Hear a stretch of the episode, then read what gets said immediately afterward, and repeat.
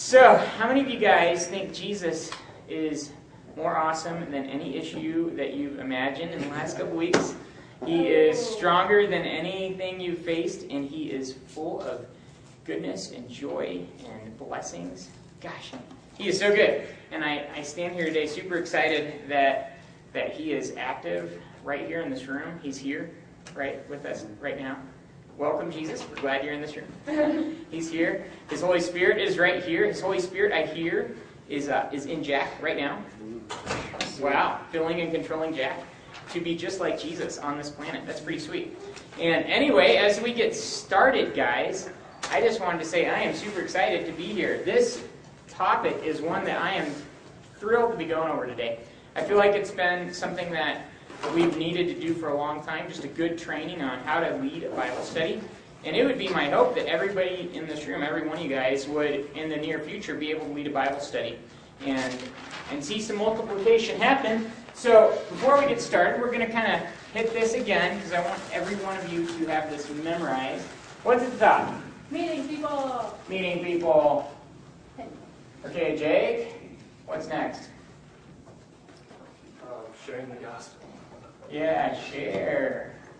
The good news. Is the good news good news? Yes. It's the only good news. Best It's the only good news. Gosh, this world, think of how many people got killed today. Think of how many people found out they had a terminal illness today.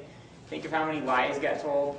Think of how much gossip and slander there was worldwide. Think of how many relationships ended, how many divorces happened, how many kids got orphaned, how many adopted kids didn't find a family. I mean, just start to think about all the evil that's happening, and it's all a result of sin. And in the middle of that, we have the good news. We have the solution to all of it. It's Jesus. Okay, so we share that good news with a world that desperately needs Jesus, and we get four responses. What are they? Nah. No. Okay, so not interested. What do we do with the not interested folks? Put them back. Get Recycle. Cycle. Yeah, we just keep them in the funnel, keep praying for them. Uh, yeah, maybe maybe they'll come around. And we've seen this happen before. Okay, what else do we get? Already a Christian. Already a Christian. Okay, who else? We'll pray. Will pray. All right. Fruit of the green vine. Yes, green fruit is right. Okay, now those people we begin doing what with? Discipleship. Yeah, follow up. I'm gonna, I'm gonna up. use yeah, I'm gonna use the word follow up just because the green fruit people, we're gonna keep going through their issues, their questions, where they're at, helping them come to a point of putting their trust in Christ. So it's gonna be more follow up, more oriented with them. And then for the uh, people that pray, the will pray people, and the people that are already Christians, uh, we're gonna do discipleship. What did you guys think about the training last week on how to do discipleship? That was pretty good stuff, right? Really, I hope I hope you guys each get to apply that. And if you just came in, some of the discipleship packets are still floating around back there. So feel free to grab one. It's a tool that you should go through first. And no matter how long you've been a Christian, you should go through that tool first, just because it lays a good foundation for how to reproduce that with somebody else. You guys, dropping copy on a discipleship packet only makes it that much better. I mean, it's already awesome. It's gonna smell like coffee. It's gonna now. smell like coffee. I should have dipped them on. Gosh, talk about a desire to grow in God. You guys, did anybody put that in their talk on uh, growth this weekend? What? Coffee? Anyway, helps me. Okay, so anyway, so yeah, the people that pray with you on the spot or accept Christ go into the discipleship process, where we use that packet to start as a foundation, but then it continues from there. Now, we go into the Bible study section of the funnel diagram. So we are kind of going into new territory here today. And what's the first type of Bible study that we talk about here? Jesus discussion groups. Yes, so we're going to do a Jesus group, I'm going to put, but it's a Jesus discussion group. All right, and we're going to get, I'm going to leave this up on the board, and we're actually going to get into more detail in a minute, and it'll all make sense why this happens this way. What's the next type of Bible study that we do? Anybody? Growth. Growth group. And there could be different types of growth groups. It's not just uh, like there's only one kind. And then finally, what is the last type of Bible study that we group do? Action group. Correct. All right. Okay. Now, this process really sets up multiplication. When we talk about the Great Commission, we want to see the whole world one for Jesus Christ. And discipled to be Christ followers. And that takes multiplication. Remember, we went over the statistics of how long it would take for us in this room to reach the whole world for Christ, and it's literally under 35 years. If we all started right now multiplying once annually, it'd be maybe 32, 33 years before the entire world was won to Christ and discipled into Christ followers. But this process, if we follow it, will actually make that happen. Okay, and we'll see why today. Now, we, we talk about putting all this, and this will be next week, we'll talk about this, but what, what did we say? Love. Love and unconditional Acceptance. Grace. Acceptance and grace. That is the context for the whole funnel diagram. That's the context for all this that has to happen for discipleship and multiplication to occur.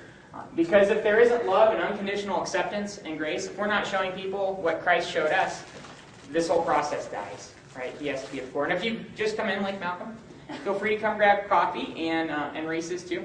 So it'd be good. And also, we're going to talk about actually we'll talk about this next week and that two weeks from now, and then we'll be done. We're, we have tools in this process, and I don't want to get too much into those now, but it's things like Connect.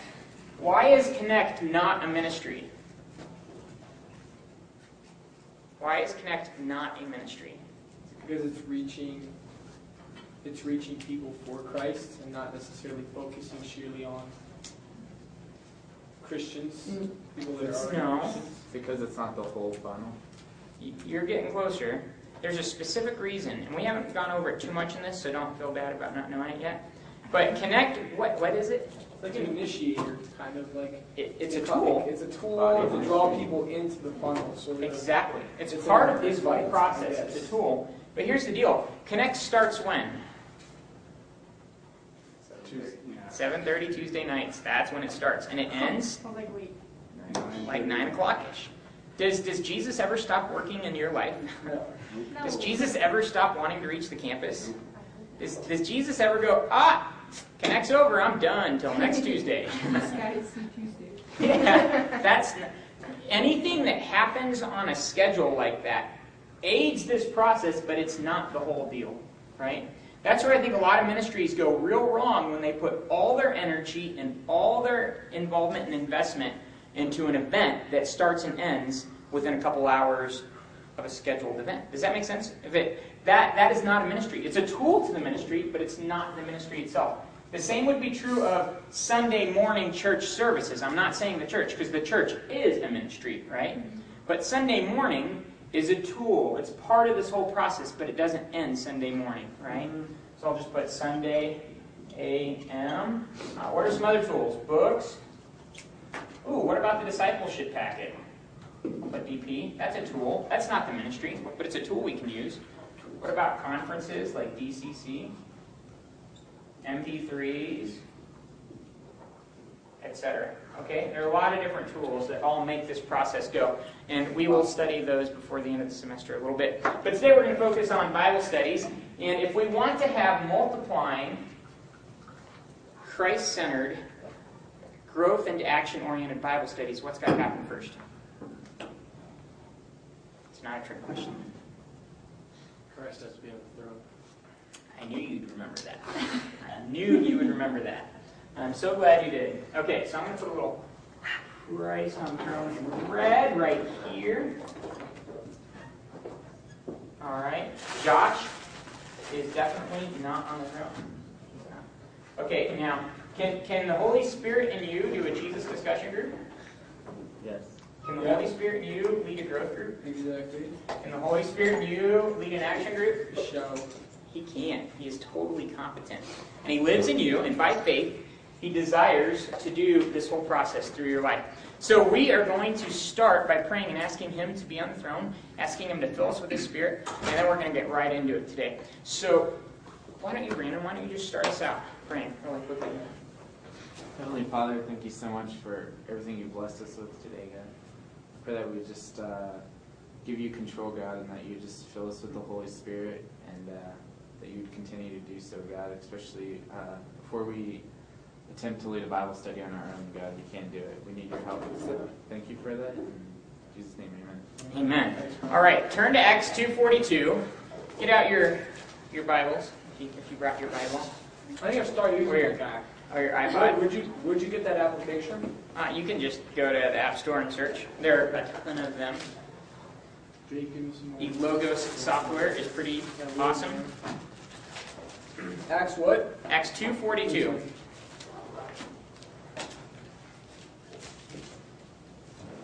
If you're already reading ahead and wondering what in the world mustard has to do with Bible studies, just let that curiosity keep uh, keep guiding you through the next few minutes. It'll make sense in a minute. All right, Acts 2:42, and somebody preferably that doesn't have the old King James version should read that. Who wants to read it? You give it a go. Okay, do it, Josh. The fellowship of the believers. They devoted themselves to the apostles, teaching, teaching and to fellowship, to the breaking of bread and to prayer. Awesome. That's just an, an early picture of a Bible study in the early church. They were meeting together. They were getting into teaching together. They were learning God's word together. They were fellowshipping. Fellowship, by the way, always involves action. It doesn't end with with um, with knowledge or just hanging out together or having fun. Uh, then they were eating together and they were praying together. That was just those are just some of the characteristics that defined the early church and what we talk about when we talk about a small group Bible study. So I thought it'd be good to start with that picture in our mind because hopefully that's what we're going to hit. Hopefully that's what we're going to attain if we do this process right. So Bible study, what does it have to do with mustard? Okay, we're going to talk about the purpose of a Bible study. And uh, mustard, really, there's no reason to pick that word. It just worked. And so uh, I think acronyms can be fun, so I thought that that would work. So the first one, and let me just check this out real quickly. Okay, good. We do have some room. I'm going to write this up. I want to keep that up for a while because it, it'll be really good. I'm just going to write this up. I feel like the seeds of mustard. How's that? Yeah, that's good. It's good. Okay, so M, this is going to kind of define the purpose of a Bible study. So get this. I think if you can remember these things, at least have them written down, you'll really remember well what the purpose of a Bible study should be. Ultimately, the Bible study exists for multiplication. Does that make sense? If, if we were just to end up leading a guy's Bible study for the next 10 years, just the six of us, that would not be fulfilling its purpose. It should be multiplying across an entire area. Okay? You would be understanding God's Word. I'm going to put the Bible. Understanding the Bible, right? What if we had a Bible study that didn't get into God's Word? It would be a failure. Okay? S would be saturate. Okay, saturate or saturating an area. Part of the purpose of a Bible study is to literally saturate an area with a witness for Christ, right? An example of who he is. Christians are going to be able to witness about him, right? T stands for team. And under team, I'm going to give you another acronym. Okay, just because I like acronyms. but this is um, this is kind of cheesy, but it works. I think it'll it'll define what I mean by this word a lot. T stands for uh, together, right? So it's a time where you are getting together and, and hanging out and spending time, learning together, growing in God's Word. Uh, there's energy as a result. After you guys meet in, in Bible study small groups, don't you get energized towards following God? Um, there's action,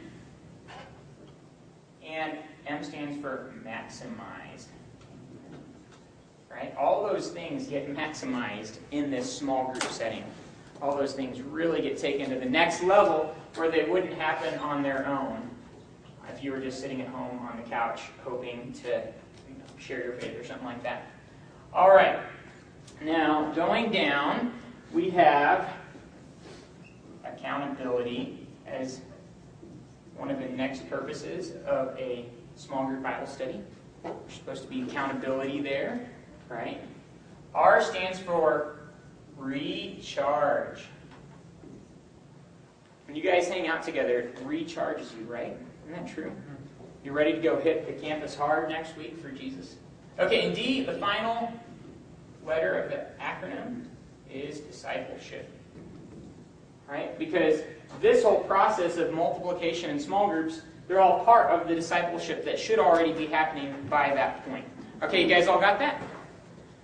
Good. So that's the purpose. The purpose of a Bible study multiplication, understanding the Bible, saturating an area for God, being a team, staying accountable, recharging, discipleship. Mustard.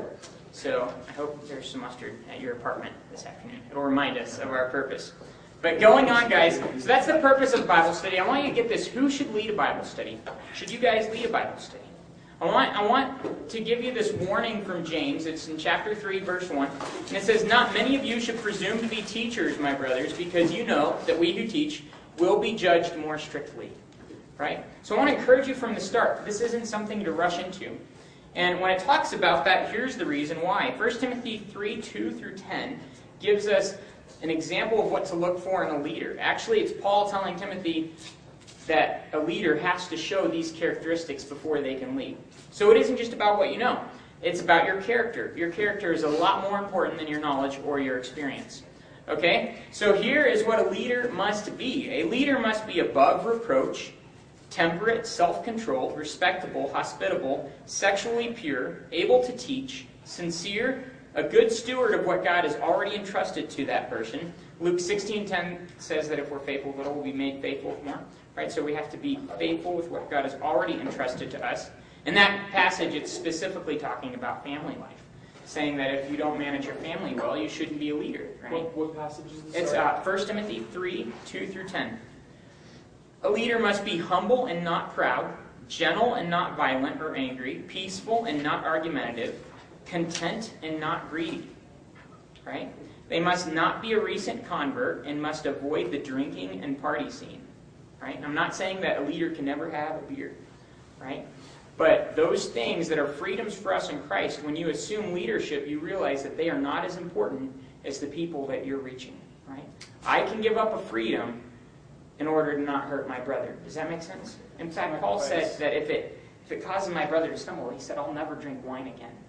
Right? So it says a leader should not be given to wine or should not be a drunkard or a partier or something to that extent. So it doesn't say that he can't ever have alcohol.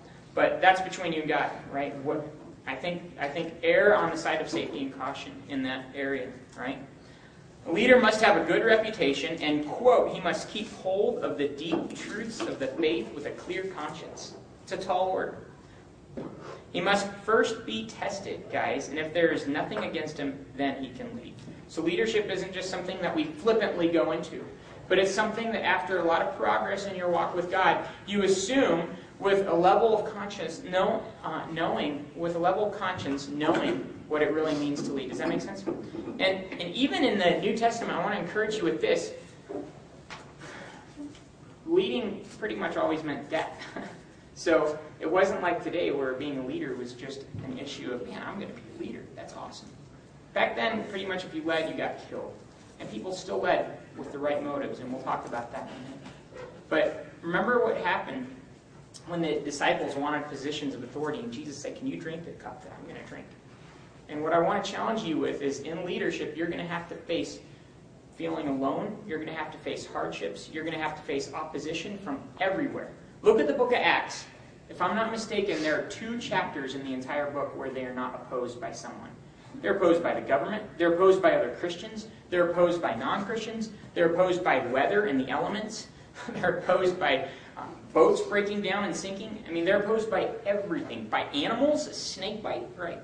Okay, if you are choosing to lead, you're going to face that stuff. And I want to encourage you today to, to make the decision am I willing to drink this cup? Right? Am I willing to follow God leading, even if it means that I get gossiped and slandered about? And you will, I promise it. I promise it. Almost every single year that you're a leader, you will. Are you willing to take those steps, even when they're hard, and to stand up for Christ, even when it's not popular, and even when it's not easy, and to say, This is true, and I'm not backing down? Right? Okay, let's keep going. those are some of the leadership criteria that I think we should all uh, consider first. So, character is more important than knowledge or experience. Character is everything. First, we want to be a faith Christian, remember? That you want to be that, first and foremost. Faithful, available, initiative, teachable, heart for God. You want those characteristics to be coming out of your life. So evaluate yourself. Do you see those things?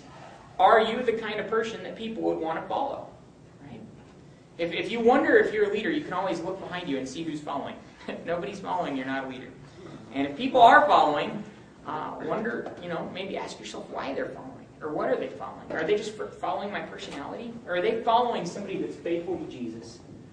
Are they following somebody that has a heart for God? Right? I want people to follow me for those reasons, not because they really like my hairstyle. I guess pretty cool. Shave it once a month and just let it grow the rest of the month. Anyway, don't you want to be Malcolm's right there with me? It's the perfect guy haircut. I love it. Um, 1 Corinthians 11.1, Paul said, imitate me as I imitate Christ. That's what a leader does. A leader leads by example, full of character, following Christ, and then other people get to follow you following Christ. Right? So evaluate your character. Are you following Christ? Are you exhibiting those characteristics? Are your motives where they need to be? Because your motives are super important here. 1 Corinthians 10.31, are you in this for God's glory alone? And I'm not saying perfect motives, because all of us are going to struggle with pride and issues like that, insecurities. But honestly, we give those to God.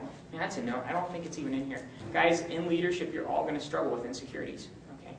And you're going to be giving those to God every day. And then new, you'll find new ones next week. I guess probably even more so, because there's more at stake, so Satan's going to try even harder to You will have tear you apart. the full kingdom of hell fighting you tooth and nail any way it can. Right? And so you will find yourself realizing things you maybe didn't before. Uh, honesty is important for leaders, telling the truth. It seems simple, but it's important. Integrity, vulnerability, be real with people. Don't be a fake, but be real with people. Wisdom, knowledge, and application are both involved in wisdom. And maturity, all those are important in leadership. Guys, as you lead, you will see things that tempt you to think that you're a bad leader. Maybe this week only one guy shows up at your Bible study. Maybe nobody shows up at your Bible study. That's okay. You're doing this for God, not for men, right? You're doing this for God, not for men. Remember, there was this guy that became a Christian here. Uh, he's a missionary in Gambia now. And when he first led a Bible study, first week there were like 10 people, and second week there were like 8 people, and then it dwindled. I, remember one week either not, either nobody came or maybe one person came, and he he was so depressed. And I, I challenged him. I said, "Who are you doing this for, God or men? I mean, who are you doing this for, God or men?" And he said, Well, I'm doing it for God, but you can't do it if only one guy shows up. And I said, Forget who comes. This is between you and God, guys. And your success isn't determined based on the results, but it's based on your faithfulness.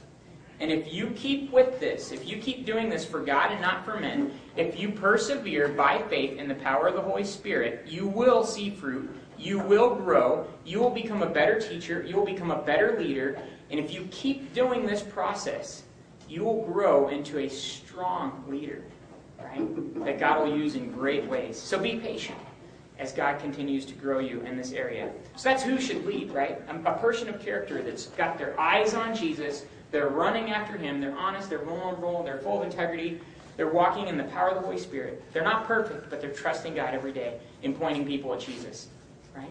So if that's where you're at, I want to invite you to lead right? and to lead in such a way that you make multiplying multipliers right, until the day you die. Okay, so how do you get a Bible study off the ground? Biggest phrase I could tell you all night pretty much is take the initiative. Bible studies are never going to happen right if it's half hearted. You need to take the initiative 100%. You need to go for it. Right? You need to put everything on the line and go for it. You can't do it halfway. On campus, I think you have to start a Bible study the first three weeks of school. If you don't start a Bible study fast, people's schedules get wrapped up, and then that's not going to happen, right? As you take the initiative, you need to personally invite people. You can't just advertise from a meeting and say, guys, well, I have Bible study at 7, hope you come, and then expect lots of people to come. But this is going to take you taking the initiative to personally invite people to come and join your Bible study and to be a part of it, right? Uh, it's a natural part of this process. Remember, we need to meet people first. Then we need to share the good news. Then we need to follow up with them. Right? This whole process involves taking the initiative to meet people and to ask them to be a part of different things. This would be one step in that whole process, right? And then keep following up with them. Right? Keep fo- I'm so proud of you, Brandon. And I'm so proud of Dakota. We, we got a complaint from the school about a student. I'm not going to name who it was. who is mad that we kept contacting him. Okay? And I thought, if there's anything I want people to get mad about, and you guys are doing an awesome job personally texting them, inviting them to all sorts of different stuff, not just a Christian event, sharing, you know, telling them that you're praying for them, whatever. When I heard that, I thought, golly, those guys are taking the initiative and they're being persistent, and that's awesome. And for every one person that doesn't like that, there are probably a hundred out there that think, man, this is the first time I've been treated with that kind of respect. Mm-hmm. Right? This is the first time somebody's taken that kind of interest in my life. So keep with it, guys. That's a good example to follow. Okay, consistency is key in everything in this process, right? Everything.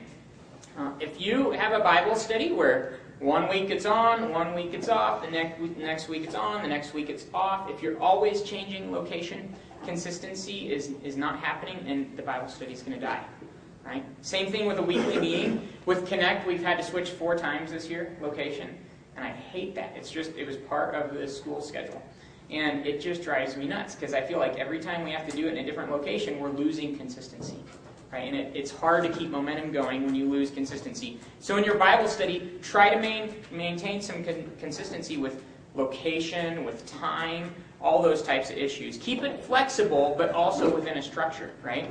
There might be times where you say, we did this a few weeks ago, it's, uh, I forgot whose birthday it was. It was Justin was getting married, and it was, was it your birthday? And your birthday, right? Both your guys'. So we all went out and ate together. That was awesome. So we had some flexibility, but it was also within that structure, right? We were still meeting at that same time. So consistency is key. All those things help you get a Bible study off the ground. Taking the initiative, personally inviting people, keeping it consistent, right? And keeping in contact. Okay, so what should you teach, guys? We're going to get a little bit into something that I think is really important that I, I want to hit hard because I think that as you think about leading a Bible study, you should remember these things. First of all, Bible study should be a Bible study, not a book study. That makes a lot of sense. There, there is room to use other resources. We did the Art of War. We used that as a resource once for our, our fight Bible study. It was good. You could use something like Laura's Bible study that she just got published, which is so cool. It's in bookstores and all that. It's on Amazon. Uh, that'd be a great Bible study. But when you use a tool, make sure that it is nothing more than a tool, that your focus is God's Word, right? Because the art of war is not going to change your heart. It's not going to change you from the inside out. God's Word will, right? So we need to help people learn and understand God's Word in depth. We need to help them get in God's Word and be transformed. Romans 12, uh, 1 and 2, by God's Word, right? So use God's Word when you teach a Bible study. Don't make it a book study. Okay? Check this out. Deuteronomy 30, 14. The Word is in your heart and in your mouth. Love it and speak it, guys. That's what I want to encourage you with as Bible study leaders. Love God's Word, speak God's Word. Make it everything. I'm going to turn that off. Mark 12, 30. Remember what it says? It says to love God with all your heart, soul, mind, and strength. Do that with His Word as well. Love His Word with everything. Be committed to learning and growing in God's Word yourself so that you can teach others as well. 1 Corinthians 4 6 says, Don't go beyond what is written. I think this is something that's key. When you're, when you're going to God's Word, don't make this an issue of opinion. Nobody needs your opinion when you're teaching a Bible study. there might be a place and a time for you to say that, but be real careful to make sure people know it's your opinion. God's Word is what has to change people. So make it a Bible study, not a book study. Uh, guys, God's Word sustains us. If you are getting people in the Word every week, they will be growing. Matthew 4 4 says that God's Word is our spiritual food. Right? It says, Man will not live by bread alone, but on every word that comes from the mouth of God. You would never forget to eat. Well, you might. It's kind of rare, especially for us guys. My wife does forget to eat sometimes. Uh, but you guys, you never get tired of good food either, right? Sometimes people say, that topic is so old. I need something new. And I want to say, if, if, if, it, was important to God, He would have told it to us 2,000 years ago. The whole, it's not like the whole church suffered until Jack was born so that Jack could come up with this nugget that nobody had till now. Does that make sense? I used to think that, like, God, give me some special nugget. And God's like, just teach my word. It's going to change people from the inside out. They don't need a nugget. they need to know and love and live my word, right? Um, so God didn't mess up the church for 2,000 years just so that I could get here and save the day. Right? God's word is spiritual food and it sustains me. And just like I don't get tired of delicious bacon cheeseburgers, I should never get tired of anything in God's word. It should always be sustaining me. It's always delicious. It's always good. It's always healthy. Maybe not like a bacon cheeseburger. Okay? Pro- yeah, it's good for you. Proverbs 10:21 says, "The lips of the righteous nourish many." Now, as you guys speak God's word, that you guys are going to nourish the people in your Bible studies because it's spiritual food again, right? So God's word sustains us. God's word guides us. Psalm 119, 105 says, Your word is a lamp to my feet and a light for my path. Many of you guys have been in the cave with us when we turn off all the lights and we say, How would, how would you navigate your way out of here without a light? It's impossible. Your feelings would not get you further than the next 30 foot fall, right? Your thinking, your best logic would not get you 10 feet further than your feelings, right? Your friend's advice would do no better. You are pretty much stuck and dead until you have a light on. And that's how we are in this world, until we get in God's Word. So His Word sustains us, but it also guides us.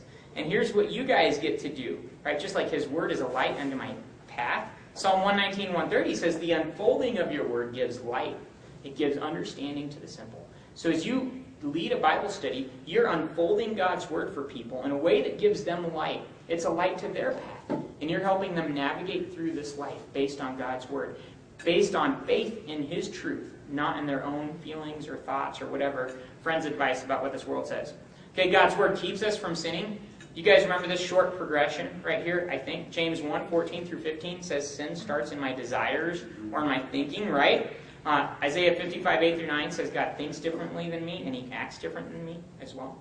Right? So if you want to think like Jesus, or if you want to act like Jesus, I gave it away, you got it. Think like Jesus, right? So we need to get God's word in our heart. That's why Psalm 119, 11 says, hide God's word in your heart, you won't sin. Romans 12, 1 through 2 says it renews us, right, and transforms us. So here's kind of what I wanted to summarize about staying in God's word is get this that's where people get everything they need is from God's word. Not from my opinion, not from a book, not from an experience. They get all from his word. In fact, your opinion does not matter. I want to just run through a few opinions that I've heard a lot in Christendom over my life. Tell me if you've heard these. You can raise your hand if you have.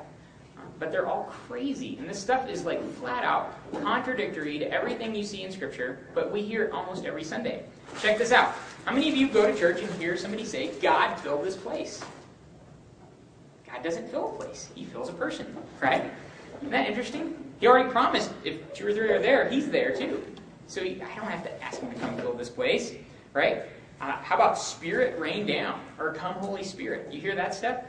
Go, what do you mean come Holy Spirit? He's in me, he's in you, he's here with us because we're gathered in his name. I don't have to invite him here. He's here. But it sounds silly, but this is important. As soon as you start to pray, come Holy Spirit, what does that imply to everybody there? He's not here. They're, they're being indoctrinated in a ton of error, even by a prayer like that, even by a statement like that. Christians start to believe the Holy Spirit isn't here until I pray some prayer just right. Does that make sense? Instead of living daily with the confidence that He is filling me and controlling me as I allow. Right? Does that make sense? What about this? Put out a fleece to determine what God's will is. Gideon was disobeying God. All the time when I'm considering a decision, I'll have at least one friend say, Did you put a fleece out yet? I think, yeah, I get it. God mercifully answered Gideon's prayer, but he was disobedient. He knew what God had already called him to. Just a quick question about the Holy Spirit thing. What about if you're praying for others that don't necessarily have Christ in their life, that somehow the Holy Spirit would like descend upon them? Is that That he would reveal himself to them or whatever. Yeah. Yeah, it's definitely a different situation. We could talk more about that then. But obviously, if they don't know Christ, the Holy Spirit's not yet in their life. And I can pray that he would work in their life in a big way. Absolutely. Okay. Okay, I'm going to go through a few of these. What about give God a clap offering? Every time this, they say this at my church, and I love my church, so don't criticize my church, but it gets said a lot. I totally sit on my hands. What in the world is a clap offering? How about a a life lived for God offering? right? A clap? You think banging your hands together, God's like, woo! They're clapping! and you were looking at porn an hour ago. No, you know what I mean? Like, I don't think a clap offering is going to do it for God. I think he wants to see a life lived for him, right? Okay, uh, clap offering. What about it's good to be in the house of God? No, God doesn't live in buildings made by human hands. He lives in us. We're the temple of the Holy Spirit now. That's all in Scripture. Uh, okay, raise your hand for a touch from God today. Every, gosh, no, God is God is going to work in your heart the second you allow Him to. Raising your hand is not going to do it. Raising your, I want to make a note there. Maybe they're encouraging people to. Um, maybe engage somehow with something that they know. All I, I don't know, but it's, it's definitely not super. Going back to the house of God comment, doesn't Jesus like when he's just tearing apart the the fair within the temple, like say something like around the lines of like, you know, you guys are making a mockery out of who's turning over the table. and Yeah, and out of out of my father's home or or house of, temple or and he said that his, his father's house would be called house of prayer. And obviously Jesus was talking about the temple then, which now we are the temple, right? That was before he died. That was before Okay. the new covenant. That was before the Holy Spirit came to live in every single believer, right? Okay, just going to go through this really Sorry. quickly. Uh, what, what about when people say, I need more of God or I need a double portion? I hear this all the time. You need a double portion of God or the Holy Spirit. I think we have 100%. You, you can't get double of 100%. 100% is 100%. But again, every time somebody says this, it's opinion, it's not scripture. And what does it convey to you? There's more for you to get that God has withheld. What does it say in, in uh, 2 Peter? Why am I getting confused? 1 3, right? 2 Peter 1 3. His divine power has given us everything we need for life and godliness. Everything we need. I'm not lacking anything. I don't need a magical double portion. I have everything I need for life and godliness, right? What about some others that you might hear? Don't leave here the same as you came in. Well, hopefully they won't, but that's really between them and God. Meet God here today. The second I'm starting to tell people things like that, I'm, I'm telling them, non verbally or actually verbally, I'm conveying to them that you can't meet God before you come in this building. Does that make sense? You need to come to this building to meet God. Gosh, from the front, I want to be telling people, I hope, I hope that this building is a place where you just come to hang out with other Christians that have been connecting with God all week, just like you, right? So we can encourage each other. The things we say mean mean a lot, and when we say things that are just opinion like this, it can really screw up people's thinking, and it can get them really off track. And I want to encourage you in a Bible study, don't say these little Christianese comments that are going to mess people up. Make everything you say come straight from God's own mouth and His Word. Okay? Uh, you can go on and on and on and on. God believes in me. God knows that you are a filthy, rotten sinner. and He believes in His Holy Spirit. You know, that'd be a good way to think of it. Right? A lot of times I hear churches say you have to tithe to the local church. Well, that's interesting. Uh, I think Christians should tithe, obviously. I think we should give beyond tithing. I think that's scriptural. Right? But honestly, there's nowhere in Scripture where it says you have to tithe to a local church. But it's convenient if you're considered a local church to, you know, for people to think that. Because does that make sense? That's taking away people's freedom, though. Remember what it says in 1 Corinthians 9? Each one should give what he's determined in his heart to give, because God loves a cheerful giver, right? But we start hearing things that steal your freedom and steal your joy, and it says that we shouldn't give under compulsion. But that right, right there is compulsion. I have to give to this one area. I can't give where I'm passionate about giving. Does that make sense? So my own opinion starts to rob people of the freedom that God wants them to walk in. Does that make sense? And even the idea of a local church, guys, and I don't want this to sound too awkward. God does everything through his body, through the church. The church is just a gathering of believers. I think you were telling that to uh, Dylan last week. He told me that you shared that with him, and I said, that's exactly right. In fact, in, in the Christians didn't really assemble like Sunday morning at this address until about 300 AD. I mean, they would have gotten killed if they had a regular meeting point like that, right? They met in houses. Wherever they gathered together, that was a church. And a lot of times people take something like this concept of the church and they start to say, gosh, I need to get off these opinions so that we can get to some actual training. But this is, I think these are good for you guys to think through as you think about leading Bible study, right? But they'll say the ecclesia is the, is the biblical word for church in the Greek. Well, ecclesia just meant a gathering. It was just an assembly. In fact, in Acts 19, three different times, the word ecclesia is used to describe a rioting mob that wants to kill Paul. Okay, so it obviously was not the local church. I'm pretty sure. Local church wasn't trying like to that. kill Paul, right? And so even in Scripture, we don't have this one strict. It's always like this as far as a local little church. I think we need to have freedom to say that is a good thing. It's really good that First Baptist is down on Third Avenue. it's really good the River Church is off on Florida. That is that works in our, our society. Thank God for these buildings that can be used for God's glory.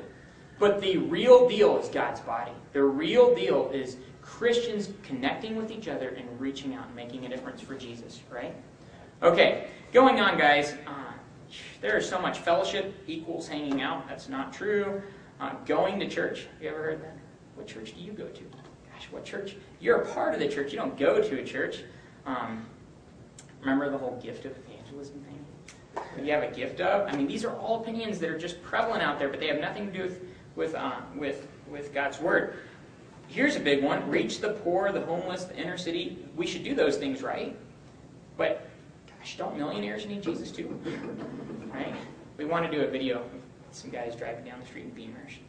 Be like, who will reach them? And make it sound all pitiful and sorry and everything like that. You know what I mean? Be kind of funny. But anyway, guys, uh, going on, worship equals singing. We've heard that so many times. I even hear that at times from the front of a church. Worship is not singing. Worship is a life lived for God. Right? Overemphasizing the still small voice that we hear. Can God speak to you personally? Absolutely.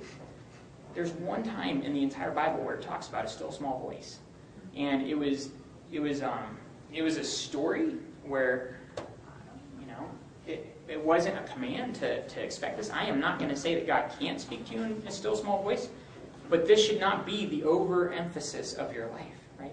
I need to get in God's word, and if God chooses to speak to me with a still small voice, praise God. But man, today I know I can open His Word and hear a loud and clear voice right now. You know, uh, so it's both and. I'm not going to say it's either or, but I shouldn't overemphasize in one area. Gosh, goes on and on and on. Pray for more faith. No, grow your faith. What does that mean to you? Let's end on that one. Opinion. Make a commitment tonight to never say in your Bible study, "What does that passage mean to you?" Because I don't want this to sound mean, but it doesn't matter what it means to you, right? God intended it to mean something. And if I'm teaching others, I need to know what God intended it to mean. And here's something, guys, is you, not all opinions are right. And not all opinions are valid. And as a Bible study leader, you're going to have to have the authority, and we'll touch on that in a minute, to be able to say, this is true, and it's not just random, whatever I feel like it means today. Does that make sense? I'm going to go to the truth of God's Word, and we're going to put everything there.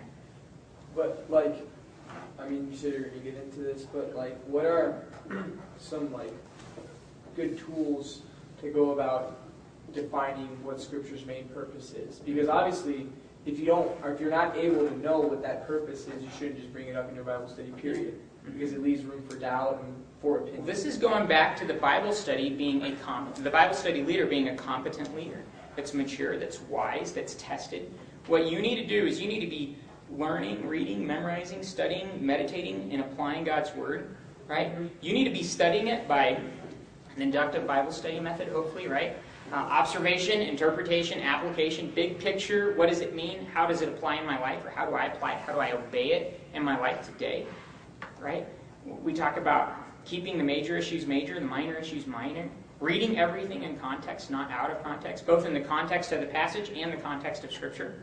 Right? Those principles will guide you to an ultimate knowledge of what's true in God's Word. It won't just be opinion. Right? So we need to stay there. Okay, I'm going to go fast because we only have about 10 minutes and we have a lot to go through. But Hebrews 4:12 says the word of God is living and active, sharper than any double-edged sword.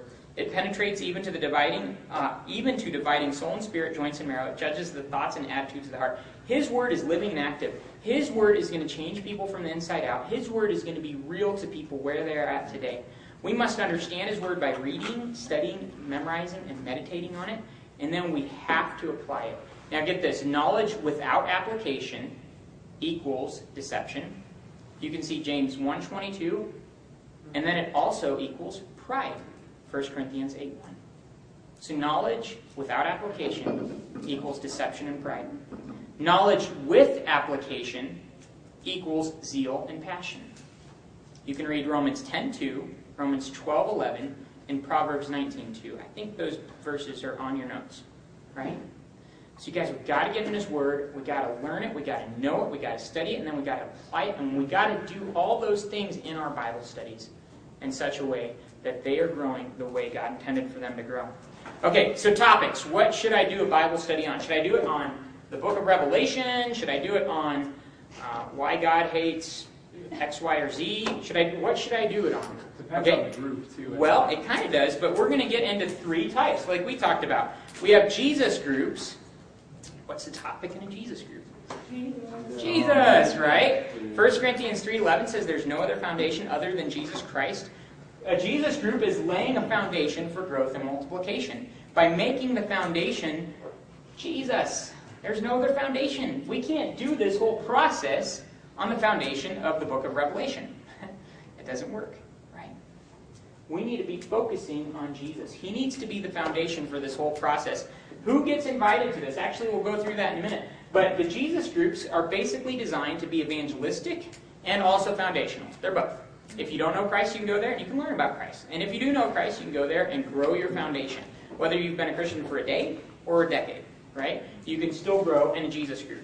Growth groups would be reproducible growth topics. Things like how do you study God's Word? How do you walk by faith? How do you deal with sin? How do you share your faith? All those things are involved in growth. Does that make sense? They're helping you grow as a believer. They're helping you take steps of faith following Christ. An action group, guys, is leadership training, development, and encouragement. The whole point of an action group over here is to make new leaders. Does that make sense? That's why this action group right here should always be a group of leaders. Right? You shouldn't have people that aren't leading in an action group. Why? What happens? They won't learn how to. And what did we just talk about? What happens when you have knowledge without application? Deception. Deception and pride.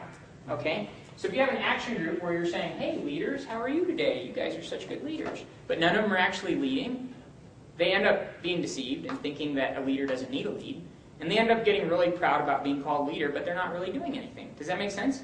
It's exactly what Scripture tells us would happen. And it's what we see if we try to do it, if we try to have an action group without the people in that action group actually leading and actually being in the action, right? So you have Jesus groups, lay the foundation, growth group, grow, action groups, multiply. Leadership is developed here, right? Because these people are actually getting in the action. These people have been through this process, so they've seen a Jesus group. So Bill right here, let's say this Bill, he can lead a Jesus group. Let's say that's a Jesus group right there. Does that make sense? Yeah. He can do it because he's been there. He's seen it. He actually saw Malcolm lead the Jesus group, and he, gosh, Malcolm discipled me. Malcolm led a Jesus group. I saw how he did it. I can do it too. See how the multiplication is happening? Actually, now Malcolm isn't just Malcolm, but now Malcolm is multiplied to Bill. Does that make sense? And over here, this guy, he can do a growth group because, oh my gosh, Brandon, he discipled me and he did a growth group. And I watched him do the growth group. And I learned like crazy when I was in that growth group. And now I'm scared to death. But see, Malcolm is discipling me. I mean, in this case, Brandon is discipling me. And so he's over here. And so he's going to encourage me through this process and help me also lead a growth group. Does that make sense? So those are the three types of groups. And the reason that they happen is they are facilitating multiplication, which is over here our goal for this group, right? They're facilitating multiplication because it doesn't end here. And what happens if this guy says, I'm going to do a Bible study on the book of Revelation? Okay, is there a time and a place to talk about the book of Revelation? Yeah. What if but what if you make this your your your Bible study on campus? There's no multiplication. It ends right there. In a, in a Bible study about the book of Revelation, people aren't learning how to deal with sin. They're not learning how to share their faith. They're not X, Y, or Z. Does that make sense?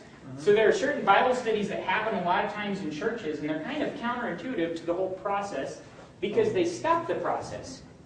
They become more they become more issue related than process related. Does that make sense? The second we get an issue related Bible study, you end the process of multiplication.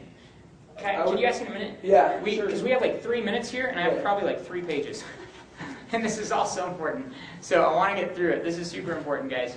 Okay, so I want to encourage you guys: don't kill multiplication. Mm-hmm. if you're dying to talk about the book of Revelation, say, gosh, me and a few friends, we're going to get coffee and we're going to talk about the book of Revelation. It'll be awesome. And you guys will probably have some of the best fellowship anybody ever had over a cup of coffee, right? We're going to pack an elk out of the woods and talk about the book of Revelation, right? Or we're going to get dinner. I don't care how you do it. But don't make this the context of your ministry. Otherwise, you'll end multiplication and growth. You want to keep going with the process to keep cranking out new leaders. It, this, it sounds kind of um, machinistic, if you can use that word, but it's true. You want to produce more leaders. You want people to go through this process to see how it's done and then to be able to do it themselves. Right? So you might pick a theme like we did, like getting in the fight. But every week that, that theme is going to God's Word. It's helping us grow in accountability and all these areas of Scripture and application. And it's providing a foundation for people to keep multiplying. We shared our faith together. We did all these other issues together. Does that make sense? So it all comes back to keeping multiplication going. So here's the deal. How do you invite people to these groups? Too much, too soon, too bad, too little, too late, so sad. Rest Russ's famous statement. Uh, and who do you invite to a Jesus group? Anyone, right? you can invite a non-Christian, an old Christian, a new Christian. You could invite anyone, somebody that's just searching, they don't know where they're at. Who do you invite to a growth group, do you think? Somebody who's been through a Jesus group.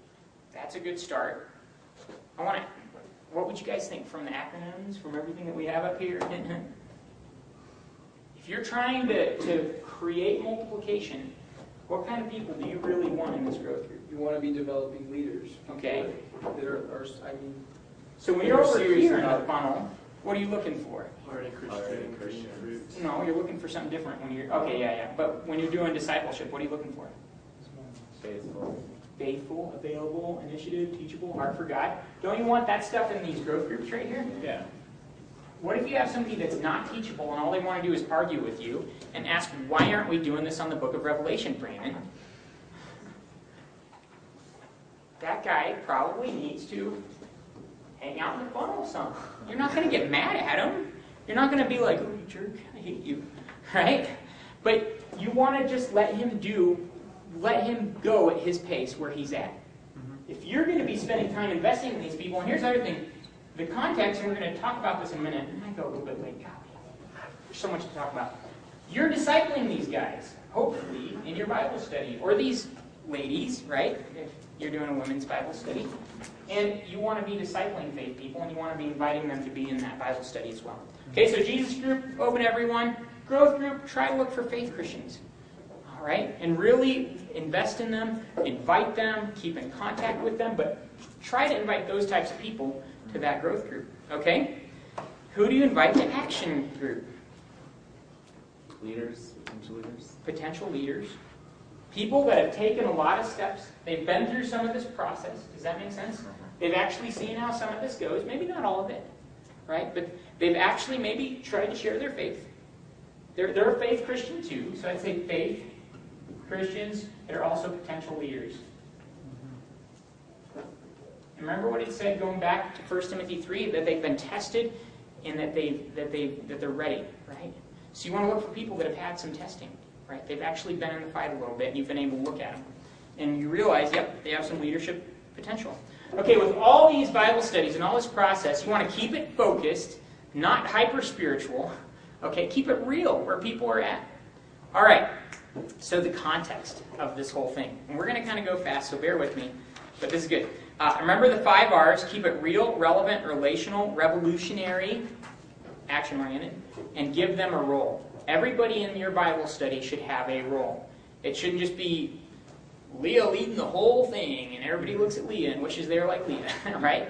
Everybody should be invited to participate. You should have good group dynamics that invite participation. You want to facilitate discussion. This shouldn't be a monologue. Now, it's at this point that we're going to we're going to kind of cross this off. Can we go? Are you guys going to die if we go 10 minutes late? Oh, potentially. well, you're all going to die eventually. It's a scientific fact. You never know. Anyway. okay, so group dynamics. Here's, here is a way to look at it. Here is, here is uh, a group. Okay, here's here is Shelby. Okay, and then I'm going to do another example over here.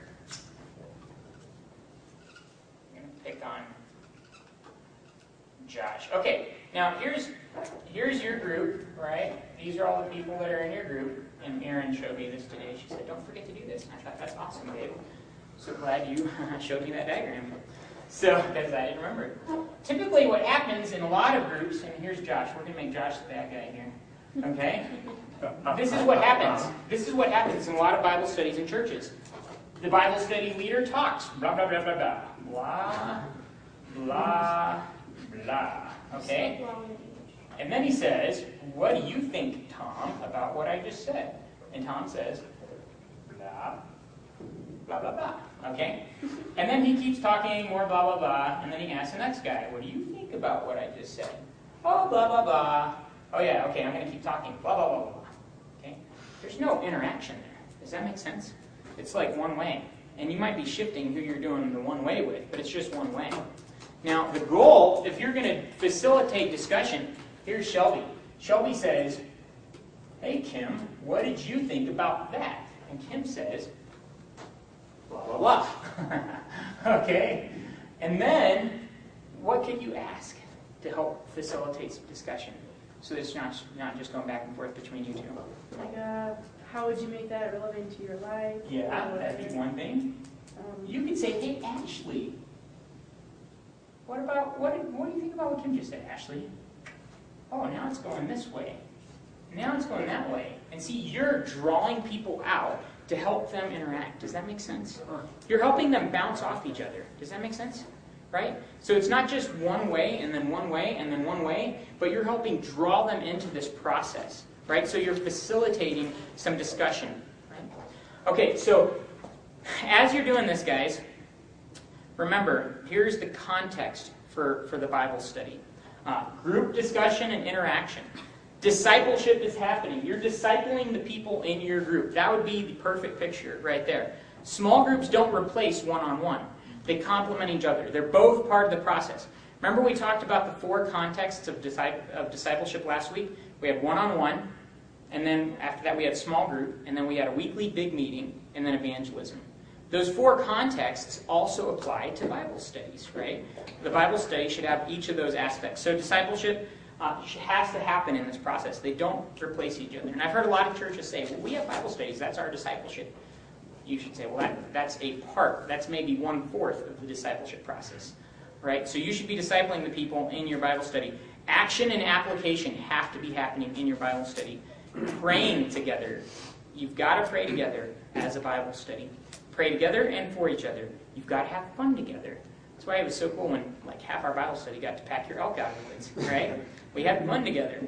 Uh, you start to form a group identity when you're when you're doing when you have these context issues, right? You start to have authentic accountability because you actually trust each other. You have to build some trust, and then you can be accountable and you can share weaknesses. You can share issues, right? Sometimes you could have a theme like a snowboarders Bible study, but I found that typically those don't work so well, right? I think the better theme is we're going to have a growth group, and anybody that wants to grow, they can be a part of this Bible study. It Doesn't matter if they rock climb or not, right? And then help as the leader, help people really love each other. Does that make sense? You're going to have people in your group, and we'll talk about issues next. I want to talk about some issues you're going to face. You'll have people that don't feel like they interact. They don't feel like they connect. They don't feel like they're a part of things. Help draw them in. Everybody has to feel loved and accepted in that Bible study. Okay? Okay, so issues, guys. Walk with authority. I want to challenge you. As a Bible study leader, you have authority from God, so walk with it. Titus 1.13 says to rebuke sharply, and then 2.15 says to rebuke with all authority, but it also says to encourage. And those words mean a whole lot in Greek. We don't have time to go there. But you, as a leader, should walk in the authority that God has given you, right? From His Word. You're going to do this in love. You're going to do this encouraging, but you can't back down from the truth. You guys, you really have to put it all on the line. Remember, if you want people to become Christ like, you're going to have to struggle with their flesh. That's going to happen in discipleship, and it's also going to happen in Bible studies. Right? People are going to say, I don't like that. I don't like what you just said. I don't like what you just did. You're going to have to struggle with it. Listen carefully. When you're not speaking, listen to what's going on, what people are saying, and go back to it if you need to. Guys, get good at asking questions. If there's anything you could pray that God would do in your life, pray that He'd make you good at asking questions and thinking up the right questions to ask to draw people out. Uh, get good at interaction and discussion, like we said, by asking questions. Clarify things by asking questions. Don't assume where people are at, clarify. Set direction by asking questions. You can ask questions that are going to set direction, right? How do you think we could apply that verse? You just asked a question and set in the direction. We're talking about application now. We're going to come up with some ideas, then we're going to do them. Right? Finally, guys, uh, make sure everyone gets involved and has a role. Okay? Stop. Here's another issue in Bible studies. People are going to get off on bunny trails. Stop them. You have to end the bunny trail as a leader, right? You have to rein the conversation in. You could say, "That's interesting. I really liked what you had to say about the Book of Revelation." Sorry to be picking on that. Leah's a big fan, and we all should be. It's God's word. but uh, but just as an example, somebody says, "Gosh, what do you guys think about the Antichrist?" Hey, that's really interesting. Let's talk about it later, guys. Right now, we got to get back to this issue that we're talking about. You know, does that make sense? Mm-hmm. So you're reining the conversation back in. What about co-ed guys, women's Bible studies? There should be a place for those, maybe in a church setting. You could have a singles group, you could have a families group. But typically, growth happens best when you can meet with the people that are of your same sex. Because there are a lot of those contexts, like accountability, honesty, vulnerability, that can't happen when you're in a mixed situation, right? Joe is not going to come talking about his struggle with porn when Leah's sitting right over here. He's like, I don't think so, you know. But with some guys that he's built some trust with, that he thinks, man, you guys struggle with lust too. I, I'm going to take a risk and actually be honest about this struggle and get it out in the open. Does that make sense? Mm-hmm. So there's, I think, predominantly there should be a guys' Bible studies, girls' Bible studies, or women's Bible studies type of situation, but not always. There are places for a co-ed type of situation. I know you guys are doing one, and sometimes that works, and I think sometimes that's really what's needed. Sometimes if you can have a big group growing together, it's important. But it shouldn't ever replace a Bible study where, you, where guys can get together and women can get together, right? So maybe they can complement each other but not replace each other. Does that make sense? Okay. Uh, notes about each of those. Oh, a good verse for that, Proverbs 27, 17. Iron sharpens iron, so one man sharpens another. We sharpen each other. Okay, down to the last page. Got a minute to go. This is awesome. Right, so peculiarities of guys groups. I just want to throw this out here. If you're leading a men's Bible study, uh, some things that you have to bring up, you cannot shy away from are, I would say, lust and porn. You have to hit those. There are things that will stop people dead in their tracks, and if they don't get brought up, people are going to stay dead in their tracks until somebody takes the initiative to bring them up. And then guys get freedom. And when guys get freedom, they turn into lions. they turn into awesome men of God. And so as you lead, you're going to have to bring these things up. You can't be passive about it. Uh, time for guys, don't go forever. Don't take as long as I have today, because guys usually can't handle it. Uh, the place, I think, for guys usually does not matter. Guys are pretty good wherever. Now, for you women, some peculiarities that I think you must address, and Leah, you'd be much better at this.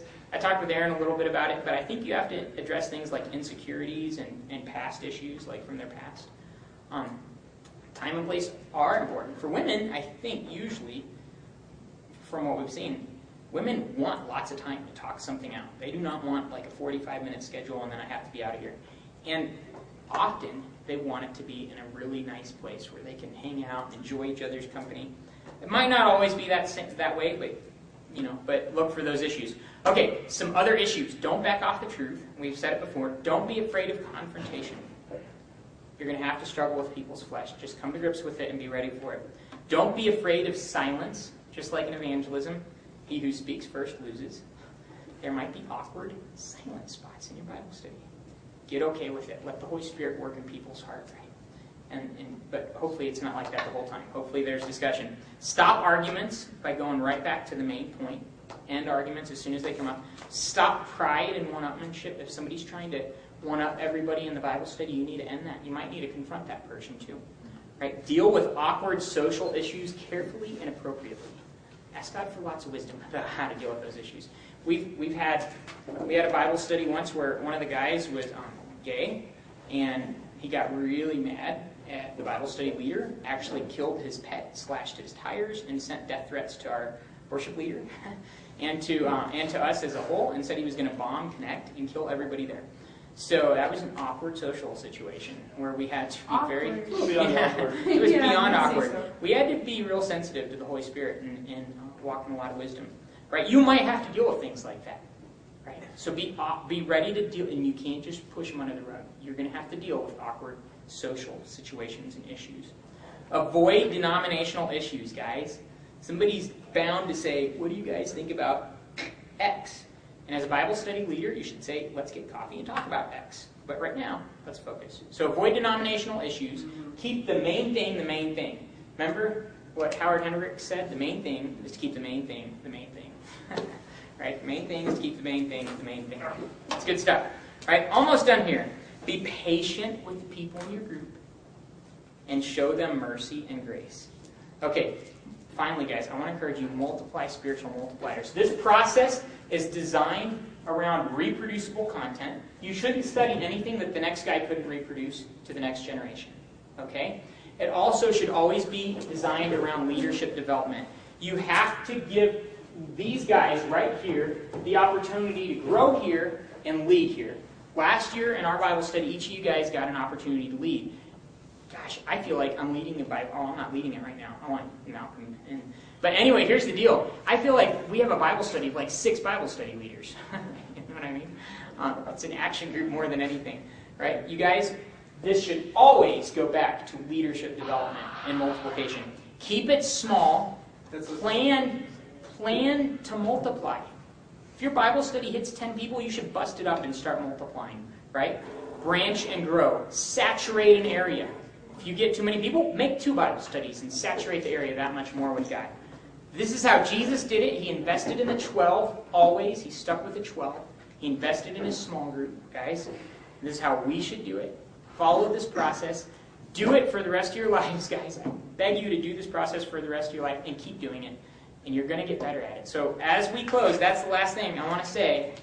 Just start doing it. Because as you practice it, all this stuff is going to really become um, strong in your life. You're going to get good at it. And you're going to be a multiplying spiritual multiplier.